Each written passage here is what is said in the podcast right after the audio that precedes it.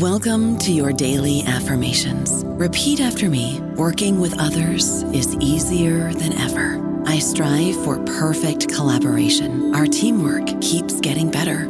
Yeah, affirmations are great, but Monday.com can really get you the teamwork you desire. Work together easily and share files, updates, data, and just about anything you want all in one platform.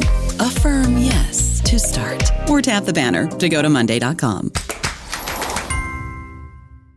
Hello, it is Ryan, and I was on a flight the other day playing one of my favorite social spin slot games on ChumbaCasino.com. I looked over at the person sitting next to me, and you know what they were doing? They were also playing Chumba Casino. Coincidence? I think not. Everybody's loving having fun with it. Chumba Casino is home to hundreds of casino-style games that you can play for free anytime, anywhere, even at 30,000 feet. So sign up now at ChumbaCasino.com to claim your free welcome bonus. That's ChumbaCasino.com and live the Chumba life. No purchase necessary. VGW. Void where prohibited by law. See terms and conditions. 18+. Hello, everybody. This is Marshall Poe. I'm the editor of the New Books Network, and I'd like to tell you that we have a new and improved website. It has two new features that we think you'll love. One of them is a vastly improved search engine, so that when you type in keywords, you'll get a bunch of episodes really quick. The other is the ability to create a listener account. And in that listener account, you can save episodes for later listening. So you can create a kind of listening list. We think these features are neat and we think you'll enjoy them. Please visit the site today. Hi, I'm Aaron Weinach, and I'm here with Professor Nikolai Krementsov to talk about his new book about Russian eugenics. It's titled With and Without Galton. So thanks for being with us, Professor. Thank you for inviting me. You think you could start us off by telling us a bit about your academic background, where you went to school, how you got into the history of science, and so on? Sure. My first training was as a biologist. I started off at a university in the south of Russia, in Rostov-on-Don, and I specialized in neurophysiology. I graduated from university with distinction and was invited to continue my work in neurophysiology at the kind of Russia's leading center for their discipline, the Pavlov Institute of Physiology in Leningrad. So I worked there for 3 years, did my experiments, etc., etc. But then I kind of lost interest in experimental science for a variety of reasons and decided to move to more naturalistic work in biology. So I did my master's at Leningrad University in ecology. But soon thereafter, I realized that it wasn't science, experimental or otherwise, but just doing science in general in the Soviet Union, which did not appeal to me anymore. So I kind of quit academia altogether for a while. And then by almost pure accident, I discovered history of science, which appealed to me in many ways. So I did another PhD in history of biology at the Academy of Sciences, the Institute for the History of Science and Technology in Leningrad, and defended a dissertation on the interrelations between the studies of animal behavior and animal evolution in Russia in, if I remember correctly, in 1990. That's when I kind of began working in the history of science proper. And since my first work in the history of Russian biology, I got kind of interest in eugenics. Again, for a variety of reasons, and especially because at the time when I was studying in grad school the history of science, what is called social history of science was not a part of what was expected of me. Under the Soviets, the history of science was largely delimited to intellectual contents. And when I studied the history of Russian/Soviet biology, I was struck by the absence of, important events in the general history of the country, ranging from, Bolshevik Revolution, Civil War, Great Terror, to the Cold War, in the work of my colleagues in this field. So I kind of started to move into the social history, and together with several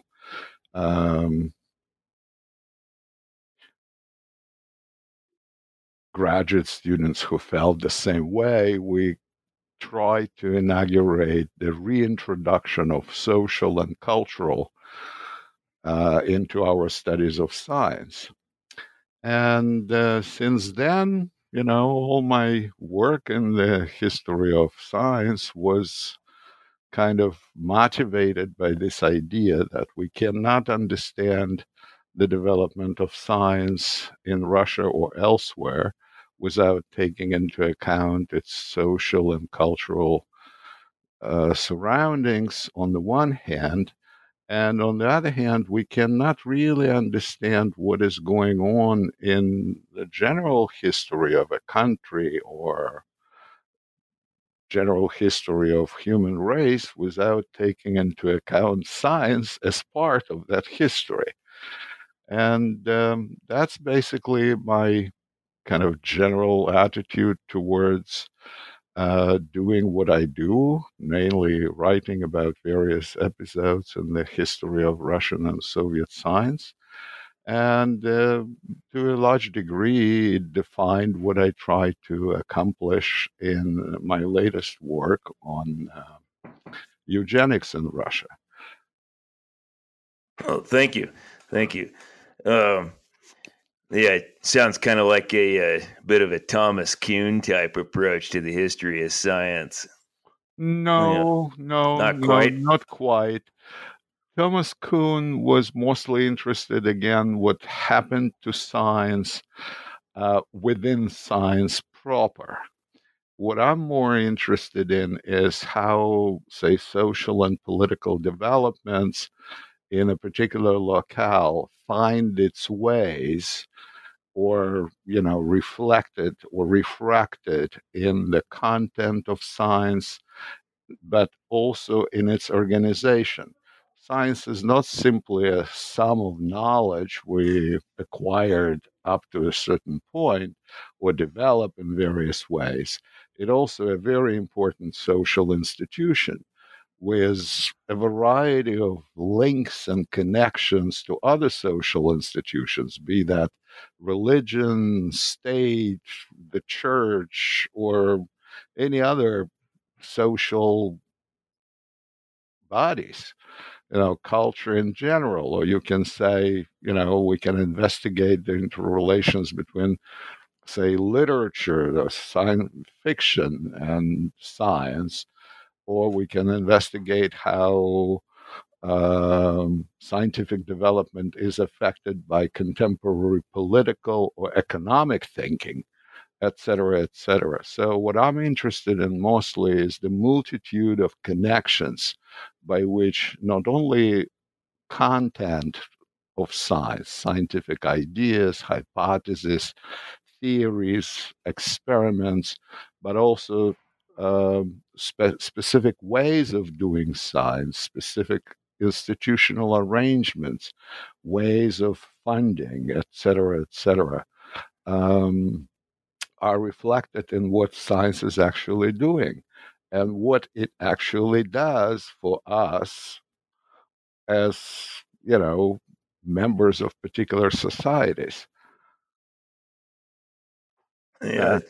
So with that kind of background in mind, I was wondering, part of the thrust of your book is that there really is no one thing that's eugenics. But for the uninitiated, I was wondering if you could kind of just lay out in broad terms what, you know, people that have thought of themselves as eugenicists have supported, what kinds of things they've wanted to promote. I see. Well, you see, in my view, which is not shared by everyone who studies eugenics, eugenics was not one thing. It was a kind of beast with many faces, many bodies, and many different parts, which in different places kind of developed into different beasts. And since I was interested in particular in what was going on in Russia, I couldn't do much until I understand how, say, eugenics was developed in various other places. So this idea of a comparative approach to whatever we study in our research is very important. And I think, you know, with many other biologists, I would say that without actual comparison of one particular species of a kind of, be it eugenics, physics, or mathematics in specific locale, we cannot understand fully what is going on in each locale, you know, not to mention make some generalizations about some, you know, Platonic physics or Platonic mathematics or Platonic eugenics. So when, you know, I speak to sometimes my colleagues, sometimes to more general audiences about my work, everybody kind of thinks they know what eugenics is. But when you start asking them what do they think it was and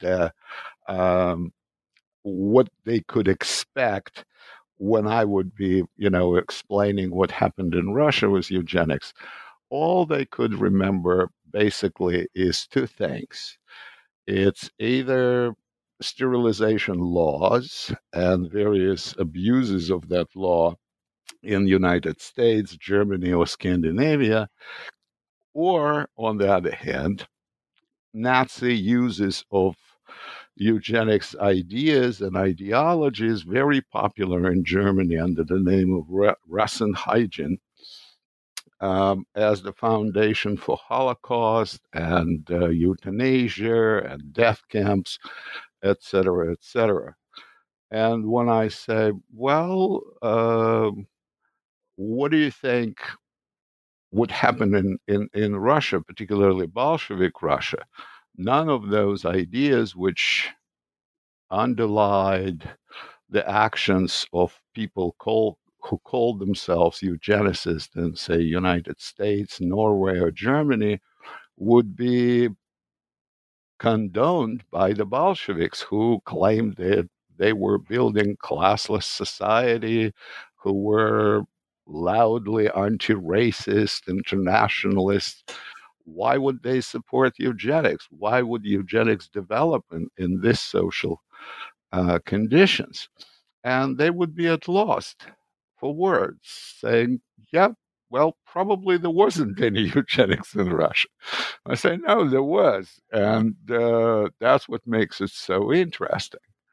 So after kind of reading quite extensive literature on the history of eugenics in Britain, United States, Germany, and many other places, you know, in the interwar period, eugenic societies were organized in more than 40 countries around the world, from Japan to Norway and from Romania to the Kingdom of Serbs and Croats. So it was a kind of an international phenomenon. So, and Russia was just one of this many places in which this phenomenon was apparent. So trying to figure out what all those multiple variations of what was called eugenics had in common, I kind of come to realization that there is no single thing which makes eugenics, but usually it's a sort of an amalgam and a fusion of four different elements which are present in anything which calls itself eugenics, and what later historians would identify as eugenics. So in my view, the most important among these four elements are the ideas about human reproduction and the correlated ideas of heredity, variability, of humans as a species. So if we look at those ideas, it's understandable that, say, in the mid-19th century, when these eugenic ideas first were born, the acknowledged founding father of eugenics, whose name is on the title of my book, Francis Galton, a British polymath, published his first article on what later, almost 20 years later, he would name eugenics in 1865. And he had very specific ideas about heredity, which differed considerably from the ideas about heredity which held by other proponents of the same ideas. So the human reproduction and what kind of ideas underlie this, and it's not only heredity, it's also ideas about individual development, how a particular organism develops, how human organism develops, not only as a biological organism, but also as a social organism, as a member of a particular society. So these ideas about human reproduction are not considered in themselves, I would say. They're always considered by eugenicists and people interested in these ideas as oriented to the future. This future orientation is extraordinarily important. And in my view, we should even consider eugenics as a science of the future because it thinks, it tries to understand how our interventions in human reproduction could affect the future. So along with the ideas about heredity, variability, development, and evolution, characteristic of very specific locales and specific times where this eugenic idea is developed. What also is very important is the actual social concerns, certain problems which eugenic interventions in human reproduction should address. These concerns, of course, again, very different.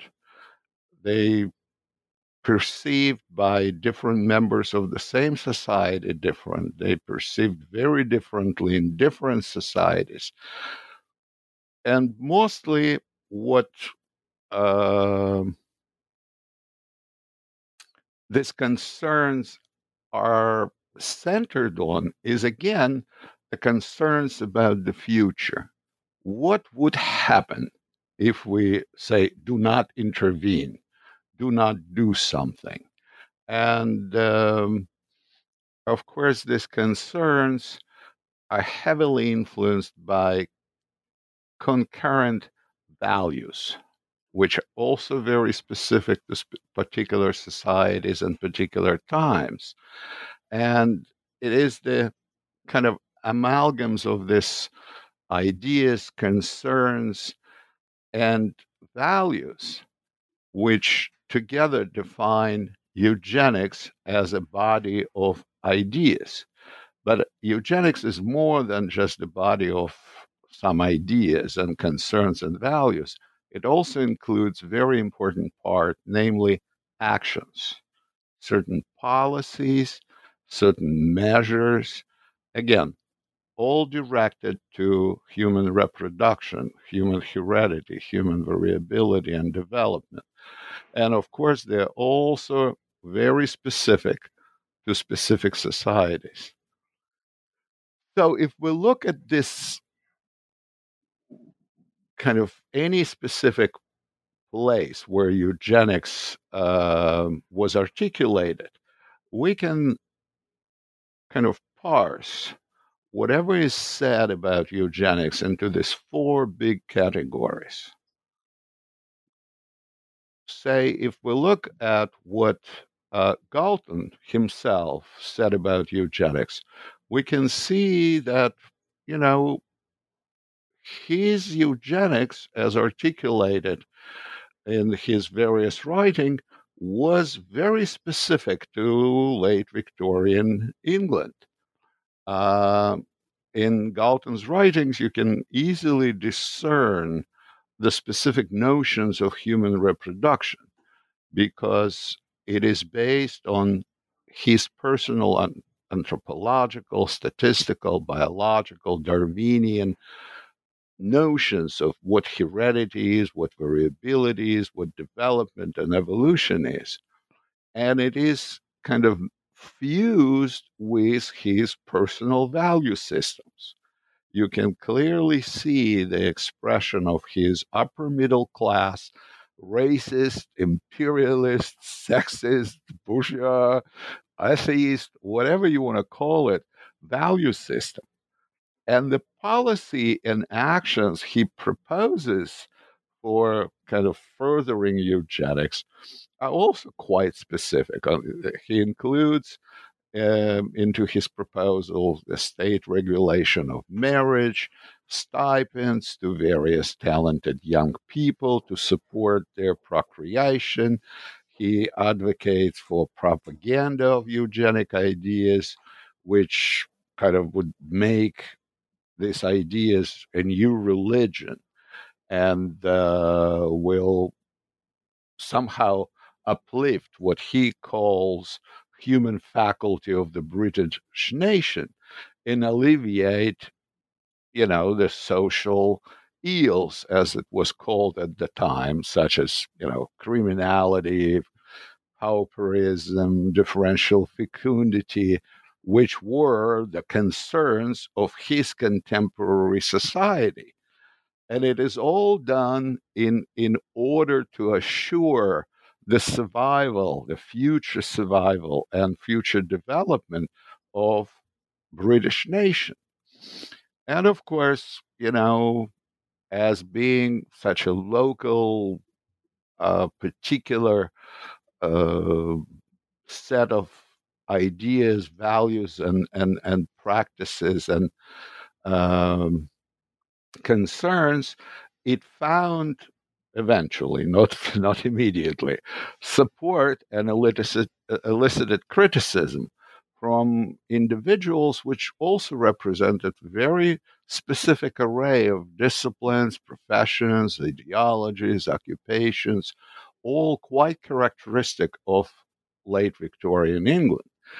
So when I realized that I could actually use this four-part kind of analytical tool to figure out the specificity of what eugenics is in each particular locale, I kind of understood what was going on in Russia in a very different way. And thus, it provided me with the tool to kind of dissect various pronouncements, statements, publications, policies, which were adopted in the name of eugenics or were named eugenics at the time. So that was kind of my original intention, to see how this kind of four major components interact among each other, how they reflect both scientific and social circumstances of the particular locale and particular time in which eugenics developed. So what is it that that's specific to Russian conditions that, in your view, that would make somebody like Florinsky then have much less of a kind of hierarchical view of eugenics than somebody like Galton? Like, you know, what are just some of the general, Russian realities that make it different there than, say, in England or the United States? Well, that would depend, first of all, on the time which we will be discussing. If we talk about, say, mid-19th century, when the first Russian versions of what later would become called eugenics were articulated, and the example I'm using in my work is the writings of a physician, Vasily Florinsky, who published his first and the only large book on what he called degeneration and perfection of humankind in 1865, exactly at the same date when Galton published his first article on eugenics. Then we can talk about the specific differences between, say, the context of Victorian England and mid-19th century Russia. If we were to compare, say, the rapid development of eugenics in the interwar years, then we would have to compare, the context of United States or Britain or Germany with the context of the Soviet Russia. So let me start with the mid-19th century, because many of the events and developments of that period would be reflected later on in the development of eugenics in Russia. So to begin with, the British Empire in the mid-19th century and the Russian Empire of the same period are vastly different places, economically, politically, socially, on every single level of comparison. Aside of the word empire attached to these two countries, are basically just two different animals. So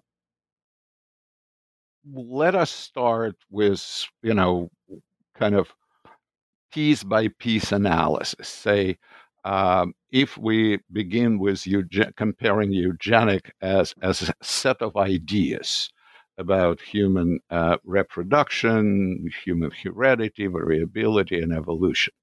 Of course, both Galton and Florinsky were deeply influenced by Darwin and Darwin's theory of the origin of species.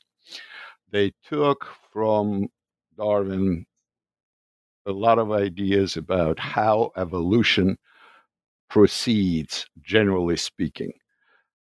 Darwin's identification of the major mechanisms, he called it laws of evolution, in natural selection, struggle for life, and variability and heredity as the main conditions of such evolution, deeply influenced both Galton and Florinsky.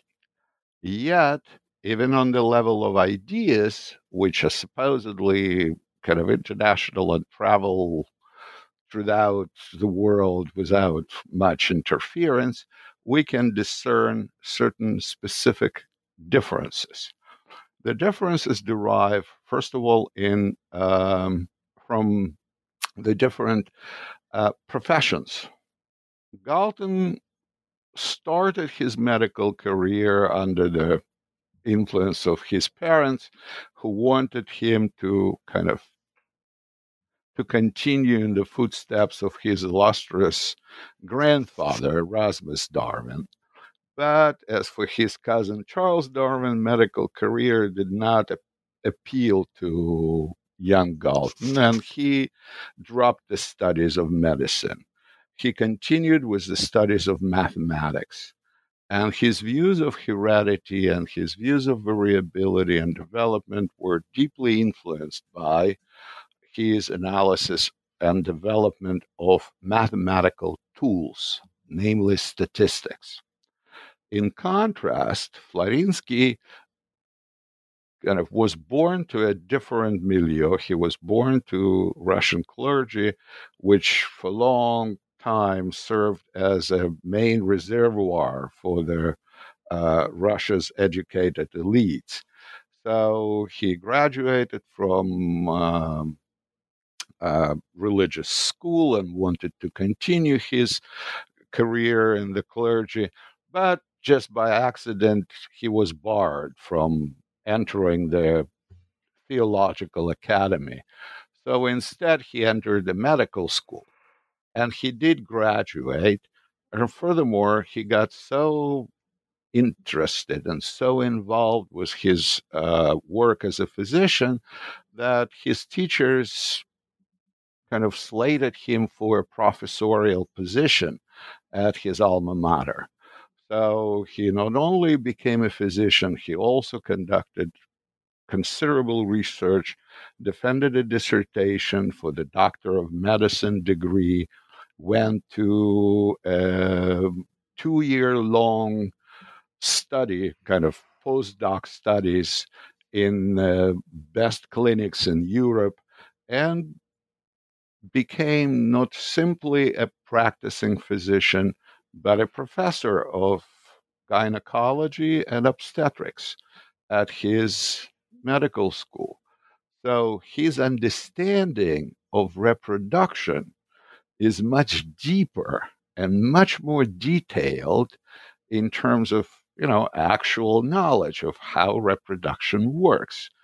And thus, his understanding of heredity is much kind of more sophisticated than any of the contemporary biologists. So that already creates certain differences between the conceptions of eugenics as developed by Galton and Florinsky. But if we move further and start to compare, say, value sets of Galton and Florinsky, we see even bigger differences. As I mentioned, you know, for Galton, we can clearly see the values of upper middle class British gentlemen embedded in his conceptions.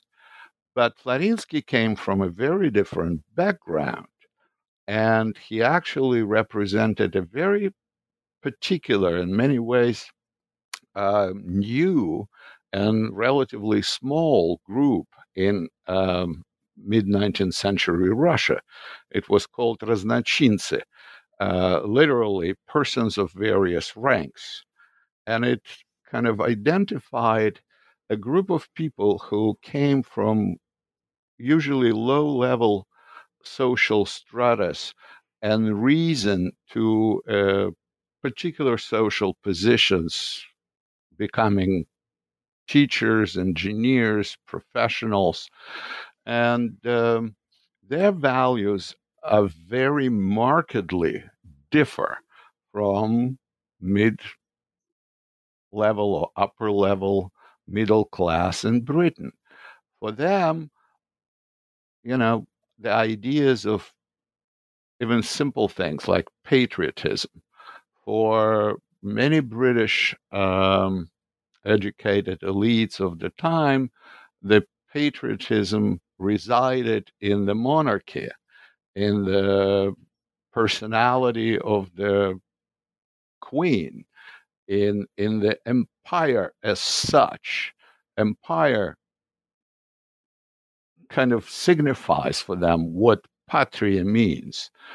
For Raznachinsky, it is not the monarchy, even less the personality of a particular monarch, in this case, Alexander II, and even less, the religious unity of the land.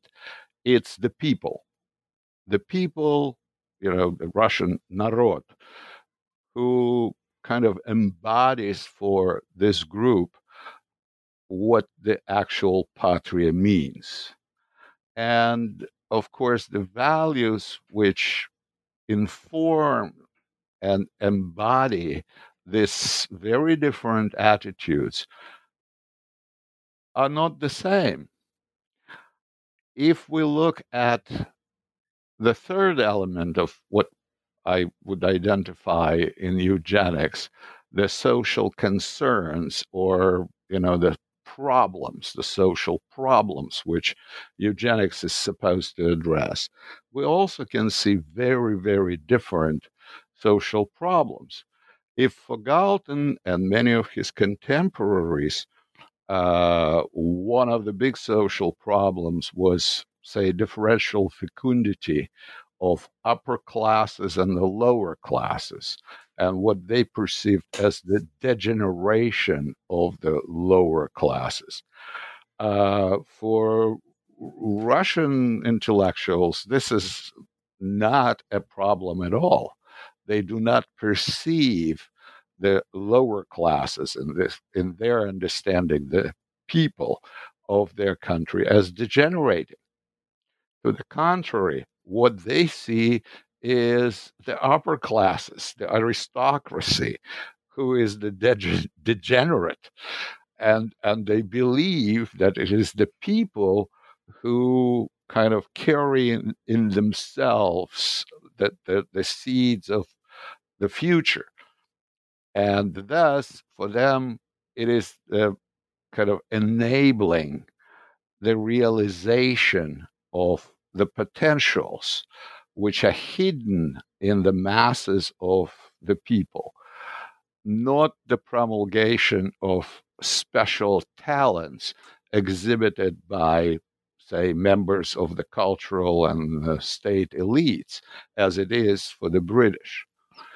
And you can understand that the set of actions the Russian eugenicists, we'll call them that, would propose would also dramatically differ from the set of actions proposed by, say, British eugenicists, not only because they identify different problems which need to be addressed, but also because their values are very different. So if we compare, say, the set of policies which Galton advocates with the set of policies which Florinsky proposes in his treatise, they look very different too.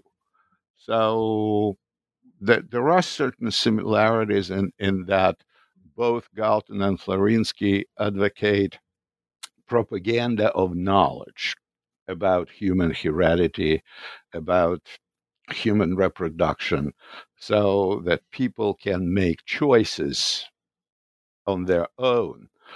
They do both share kind of deep respect for individual rights and individual freedoms. Nevertheless, Florinsky is probably the first to articulate quite clearly and succinctly the simple principle that it is the individuals who must make all the decisions. They could be guided in their decisions by a physician who has much better knowledge of certain specific details related to, say, hereditary diseases or some other things, but it is still the individuals that would make this decision. And thus, to explain what those decisions could be and should be is the kind of major task of intellectuals, of eugenicists who propagate these ideas. The same sort of analysis could be applied to the next time period, say, after the Bolshevik Revolution. Of course, the whole set of ideas, values, concerns, and actions regarding human reproduction and evolution changes dramatically for a very simple reason, that the science developed over the 50-plus years since mid-19th century. A mass of new knowledge about heredity, in particular variability, about reproduction, has been accumulated. So the very notion of what heredity is changes dramatically. But say we can, again, accept the notion that science is international, so everybody shares the same new ideas about heredity. For instance, what defined many, not all, but many eugenic movements in many countries was genetics as a discipline, which only emerged in the early 20th century. There was no genetics in the mid-19th century.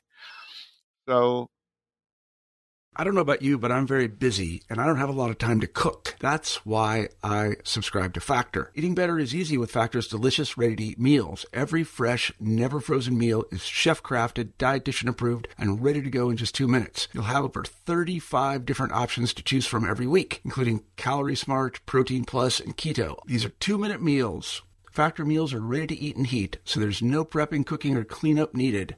They're flexible for your schedule. Get as much or as little as you need by choosing your meals every week. Factor is the perfect solution if you're looking for fast, premium options with no cooking required. Sign up and save. We've done the math, and this is important. Factor is less expensive than takeout, and every meal is dietitian approved to be nutritious and delicious. Head to factormeals.com/NBN50 and use code NBN50 to get 50% off. That's code NBN50 at factormeals.com/NBN50 to get 50% off. At the level of ideas, say the new understanding of heredity, Mendelism, later on Weismannism, named after German scientist who did a lot of research on heredity, August Weismann, and later on, say, T.H. Morgan, theory of chromosomal heredity. All these new developments necessarily affected what people thought about eugenics. Yet, the perception of these ideas, even though we can say that they are universal truth because they are supported by scientific experiments, etc., etc., the perception of these ideas varies, and it varies dramatically depending on specific cultural affinities, specific ways of teaching, and many other things. So, exactly at the same time when this new notion of heredity based on Mendelian genes and chromosomes comes to the fore as the explanation of heredity, its incorporation with the ideas of evolution is much more problematic. Almost everywhere, in Britain, in the United States, in Russia, there are numerous competing theories, some of which incorporate this new heredity, some of which are not, and thus these different competing theories influence the set of ideas which would be absorbed into eugenics. The same goes for value system. I don't think we need to go into details how the value systems changed dramatically for many European countries after the First World War, which basically kind of demonstrated the impossibilities of continuing along the same path. The war, which was supposed to be, to end all wars, turned out to be a horrific catastrophe for the entire Western civilization. And that feeling that war kind of put a stop on old way of thinking, on old way of living, was prevalent among the intellectuals of the entire world. We can look at the post-World War I literature ranging from, Henri Barbusse in France and Ernest Hemingway in the United States and many other writers all over the world. This feeling is ever-present. And of course, this feeling is much more present in Bolshevik Russia, which kind of emerged out of the horrors of World War I and through the Bolshevik Revolution claimed to kind of depart from the old ways, to conduct a new experiment, the great experiment of building a new society, a new world, a new man, the new civilization. And of course, the system of values, the system of concerns which face this society is very much different from the set of values and the set of problems faced by societies in other countries. Thus, we can see clearly that the set of actions which, say, Russian eugenicists would advocate during this time also differs dramatically from the set of actions advocated by their counterparts in Britain, in Germany, in the United States, in Italy. Many of the underlying ideas which kind of fuel the development of eugenics in various countries which emerged in Europe after the First World War is very different. For many of those countries which emerged out of the ruins of Ottoman and Austro-Hungarian Empire, the defining ideas were nation building, nation state. That what kind of this all newborn countries from Poland, which emerged out of ruins of Russian Empire or Baltic states as Estonia, nation became the unifying ideas. And of course, the mythology of blood and soil, as my colleagues call it, was very important for emerging of this new eugenic ideas in places like Romania or Hungary. But in Russia, nation is not a unifying ideas. In Bolshevik Russia, nation is not the idea which underlies the creation of the new state. It's the class, it's the proletariat, which by Marxian definition is international. The proletarians of all countries unite. That's the slogan of Bolshevik Revolution. So clearly the eugenics in Bolshevik Russia differs considerably. There is no discussion of, say, sterilization laws, which are very popular in the United States and various Scandinavian countries, say in Norway, or even newly formed Finland. But in Russia, with few exceptions, few individuals who support sterilization, the majority of people who identify themselves with eugenics, members of eugenic society, which was established in Russia in 1920, sterilization is not the way to go. They're not interested in it because they think it's first of all, not sufficiently grounded in scientific knowledge. And secondly, even if it is grounded in certain knowledge, it's completely insufficient to reach the proclaimed goal of, perfecting the human breed or humankind. So they dispense with sterilization. They do not, consider things like euthanasia at all. And they focus on things which would help the new state and its populace to be healthy.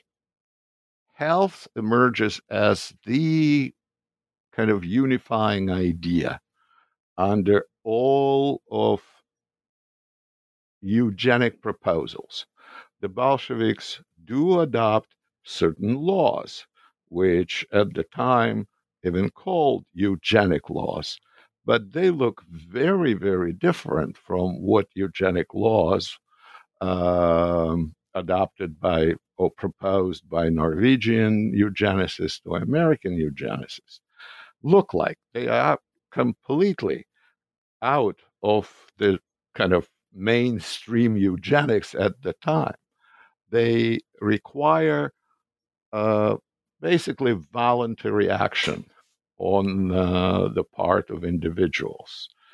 They postulate that at the time of the registration of marriage, the prospective couple should present a certificate that they informed each other of their medical histories, thus kind of assuring the hereditary health of individuals. So, of course, this kind of law is very difficult to enforce, and it is very difficult even to monitor. Yet, this is the kind of eugenic actions which the Bolshevik eugenicists advocate.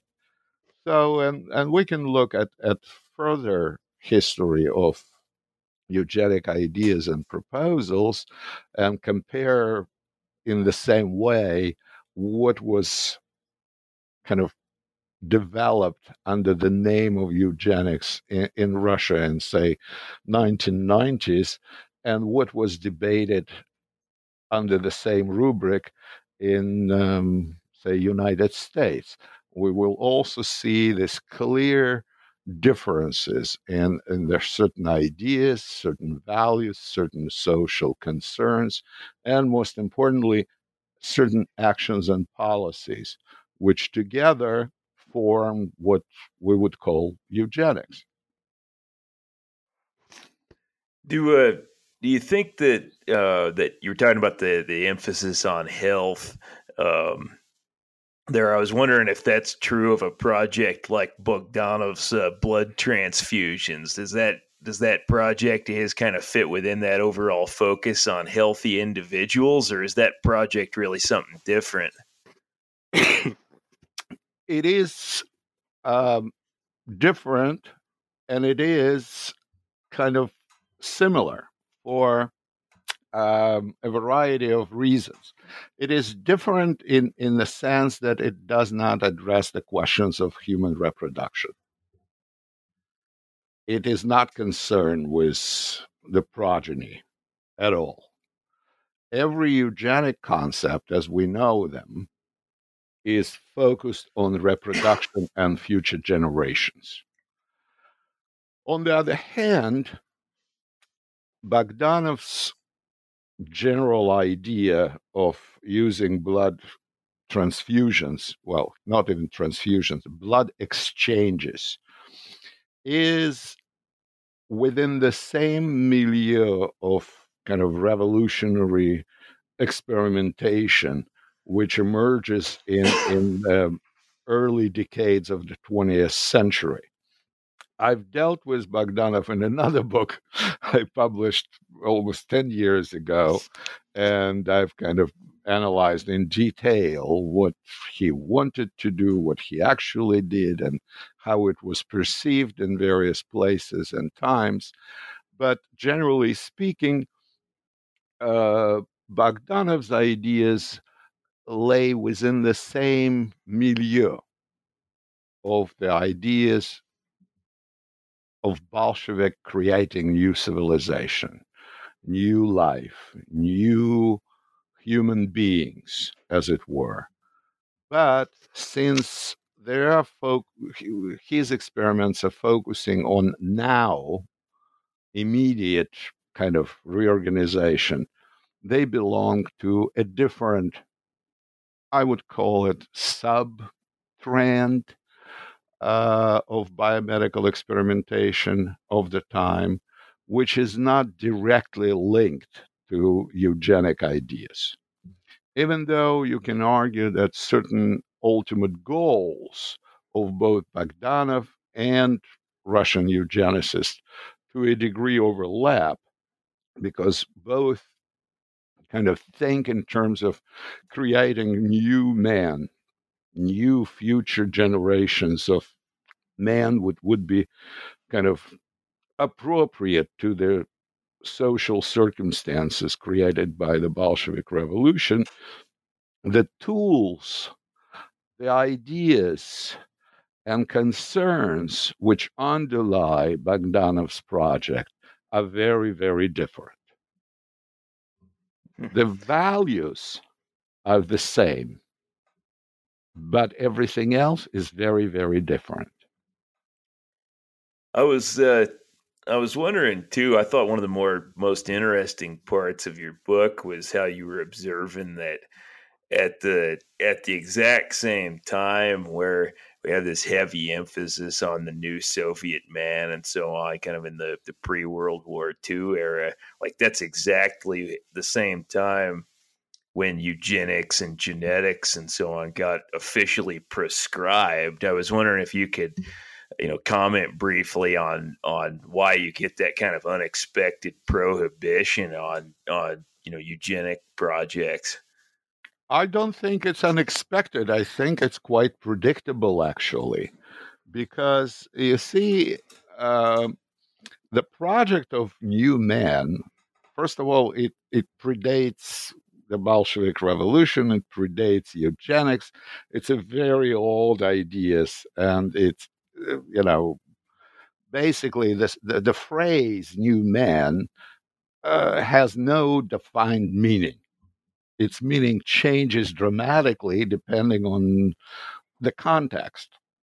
We can see, a huge debate about new man during the Reformation time in Europe, the religious Reformation. We can see a large debate on new man at the time of French Revolution. We can see the same sort of debate on new man during the mid-19th century Russia, during the period of so-called Great Reforms. So at each period, this phrase, new man, has very different meaning. So the components of that meaning are basically explained by the phrase itself, the two words, new and man. The new implies that time, our understanding of what time is very important, because you can't talk about something new if you don't know what the old was. And man in that phrase implies very kind of fundamental meaning of what we mean when we say man.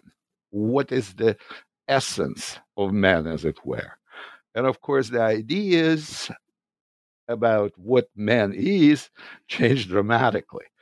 So what is happening in Russia is very interesting, because up to 1930, eugenics and eugenicists used this language of creating new man, and it is accepted and supported by the Bolsheviks, by the leaders of Bolshevik Party, by various high-ranking Bolsheviks, which, direct the ministries of Bolshevik government, say Nikolai Simashka, who was the head of the Ministry of Public Health, Anatoly Lunacharsky, who was the head of the Education Ministry.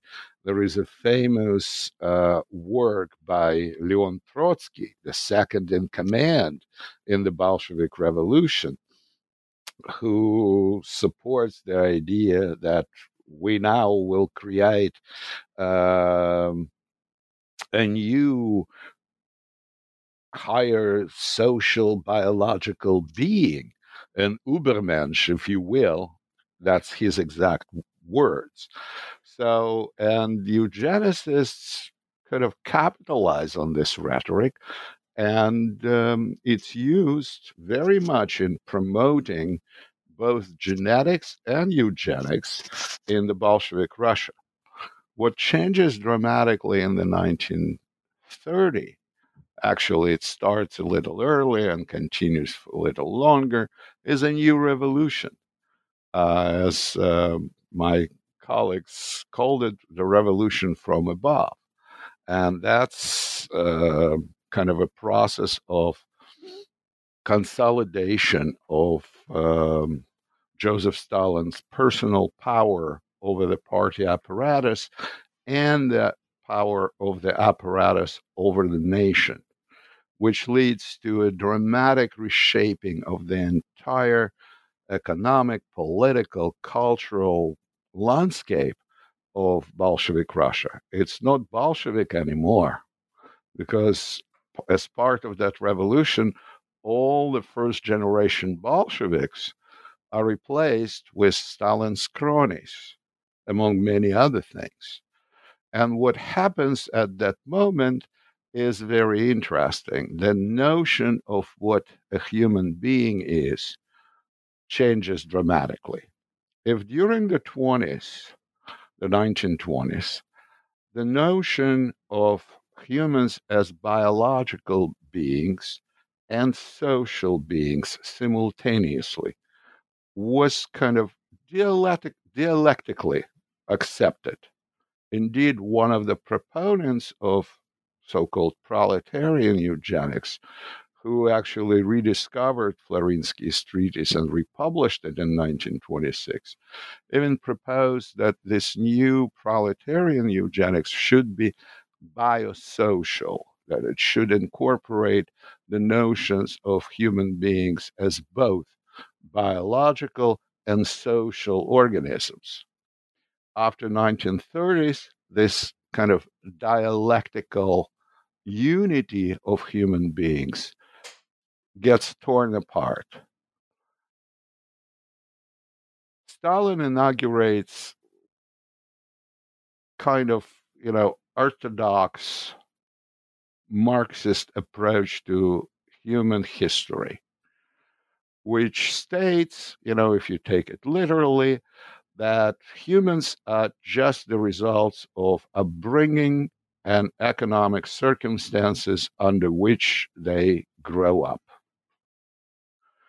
Thus, all the biology, which is kind of embedded in the notions of heredity, in the notion of hereditary diseases or hereditary health, gets relegated to the second, if not third, or fourth place.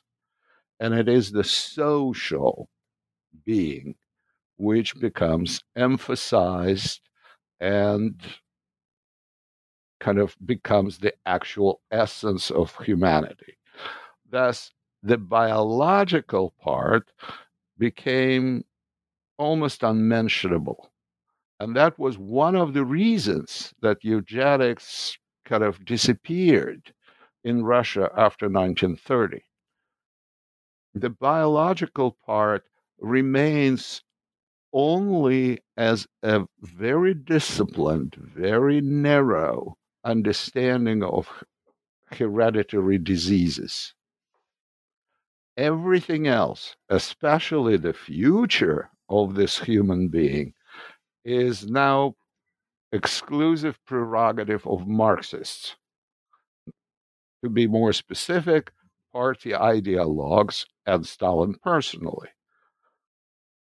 Thus, the new man of the 1930s is not a biological creature at all.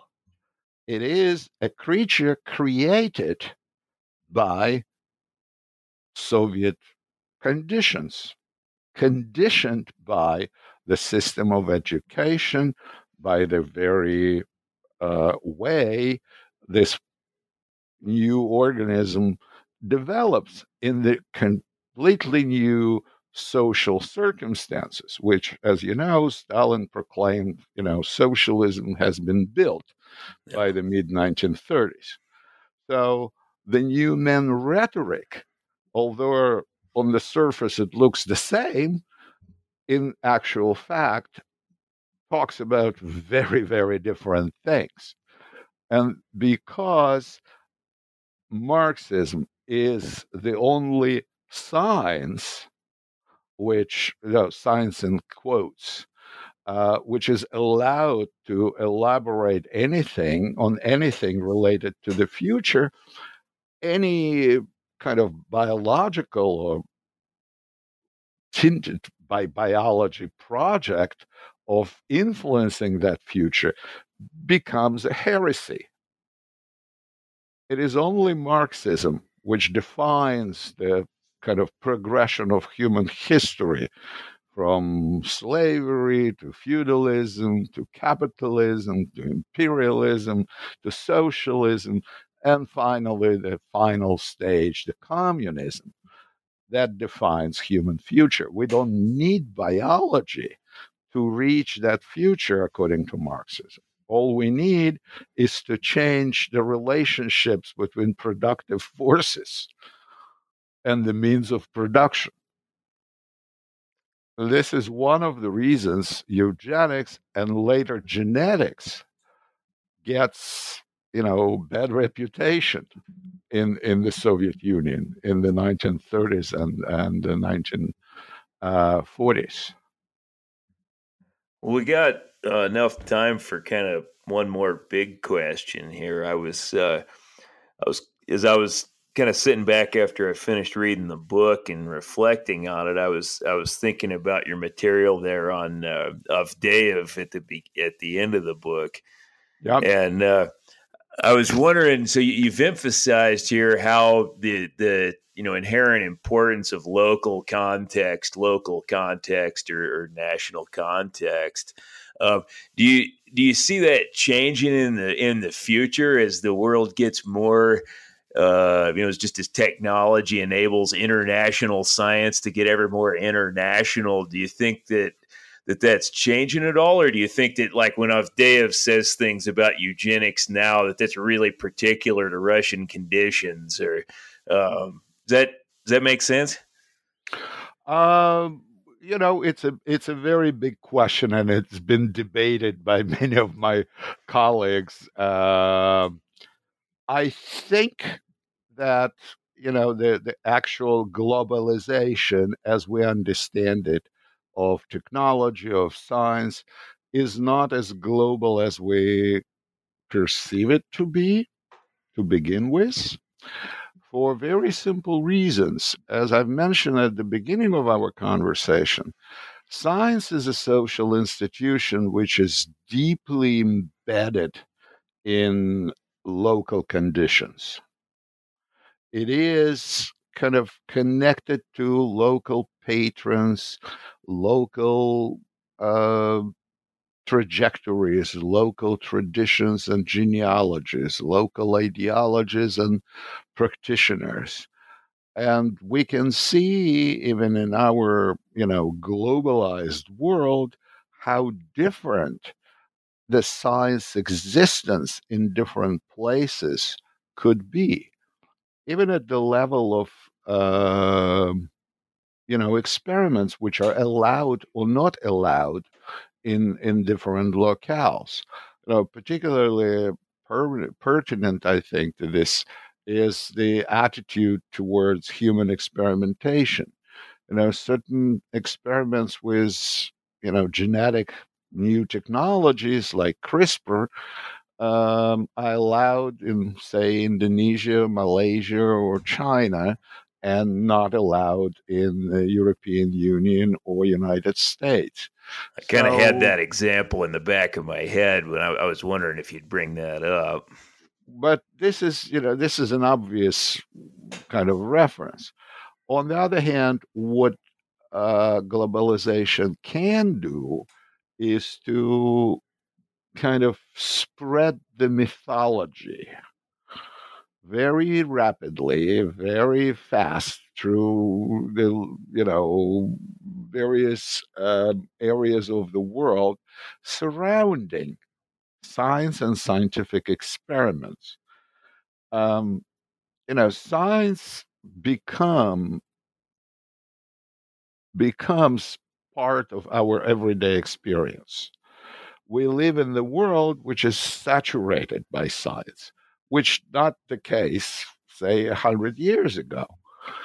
You open a newspaper, you watch news, you listen to radio, you always encounter a section devoted to medical research, scientific research, some exciting discoveries. The most recent, say, the photograph of the black hole, which, was splashed all over media of all kinds. So this simple imagery is very helpful in one way in spreading the knowledge about certain, say, natural phenomena. But at the same time, they propagate this very simplistic attitude towards what science is, what it does, and how it does it. And it might be in some ways beneficial, but in other ways, as we know, say, from recent debates about genetically modified foods, or continuing unending debates about vaccination. The false information which is spreading through this, global media is detrimental.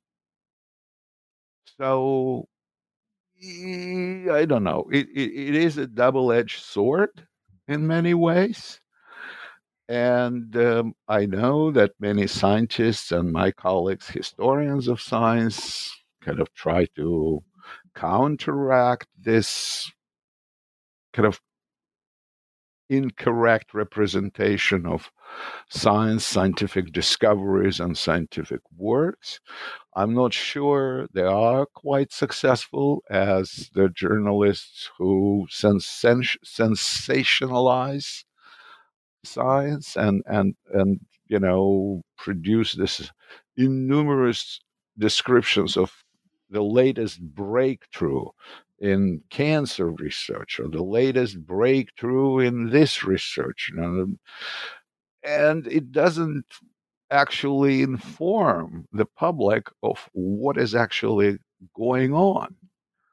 It propagates that's very simplistic and in many ways, I would say, misleading notion of what science is, how it works, and what can we expect. Because it raises certain expectations among the people and among the reading public.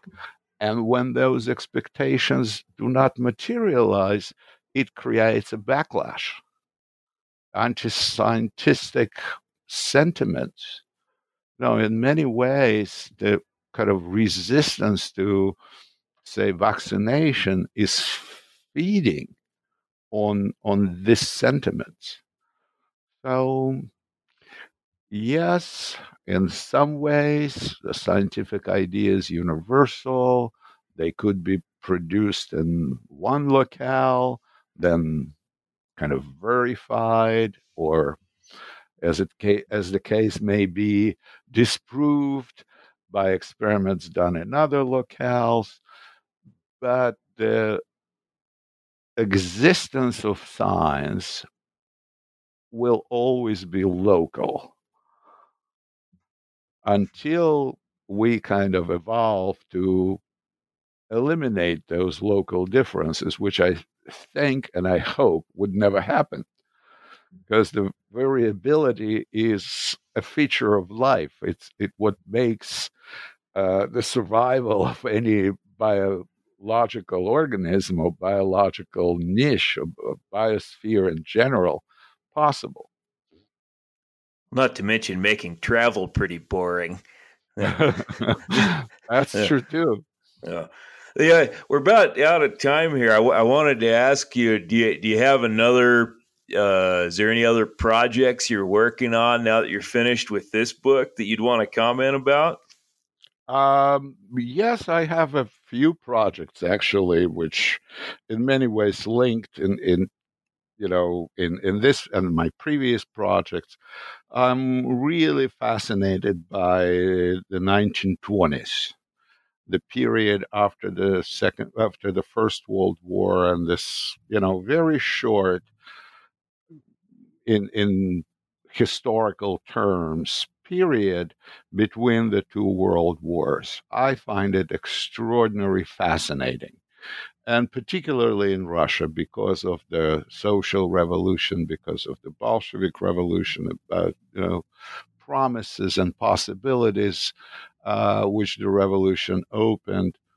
So I'm trying to kind of expand what I've done in my several previous works on that period and look at other kind of research directions and agendas which were prominent during this time, including one of the subjects we touched upon in our previous conversation, the new man. I actually has organized a large conference on the new man in scientific and cultural experiments in Russia, which will happen in just a few weeks in mid-May in St. Petersburg, Russia, and which will bring together specialists in cinema, literature, culture, arts, and science. We would like to discuss, what the ideas of new man actually meant and how they were used by different groups in Russia from 1900s to the beginning of the Second World War. This is one of the new projects I'm working on now. Another is very peculiar and also deriving from the same interests, and that's the study of telepathy in Bolshevik Russia. I know it might come as a complete surprise, but during the early 1920s, Bolshevik Russia was one of the world leaders in scientific research on the questions of telepathy. I did not know that. Yes, and very few people know about it at all because it seems completely counterintuitive. As how could a subject so long shrouded in the notions of spirits, spiritualism, communing with the dead, become the subject of research in Russia? But it did. And furthermore, it produced a very interesting sort of cultural response to this research. At least 4 novels and several dozens of short stories, which used this telepathy research as the major component of their plots, were published during the 1920s in Russia. So what I want to kind of investigate in this new project is the interrelations, again, between the actual science, which had been done at that time, and how that science was refracted, digested, and presented in the literary productions, which would also unpack, how science is perceived by its contemporary society, what kind of things the public, if I may say so, takes out from science, what things fascinate people, what things attract their attention, and of course, why it happens then and there and how. So it is, very interesting material. I've collected large amounts of archival documents and photographs and publications. So I'm really looking forward to kind of digging out what I can out of that very rich material I've collected. Well, I'm looking forward to reading that. That sounds like a really interesting project.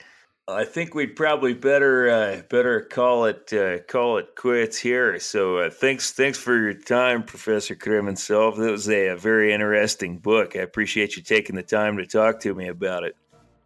Thank you so much. I appreciate talking about it, even though, it's been a while since I finished it. So. Yeah. Well, thank you very much. Thank you.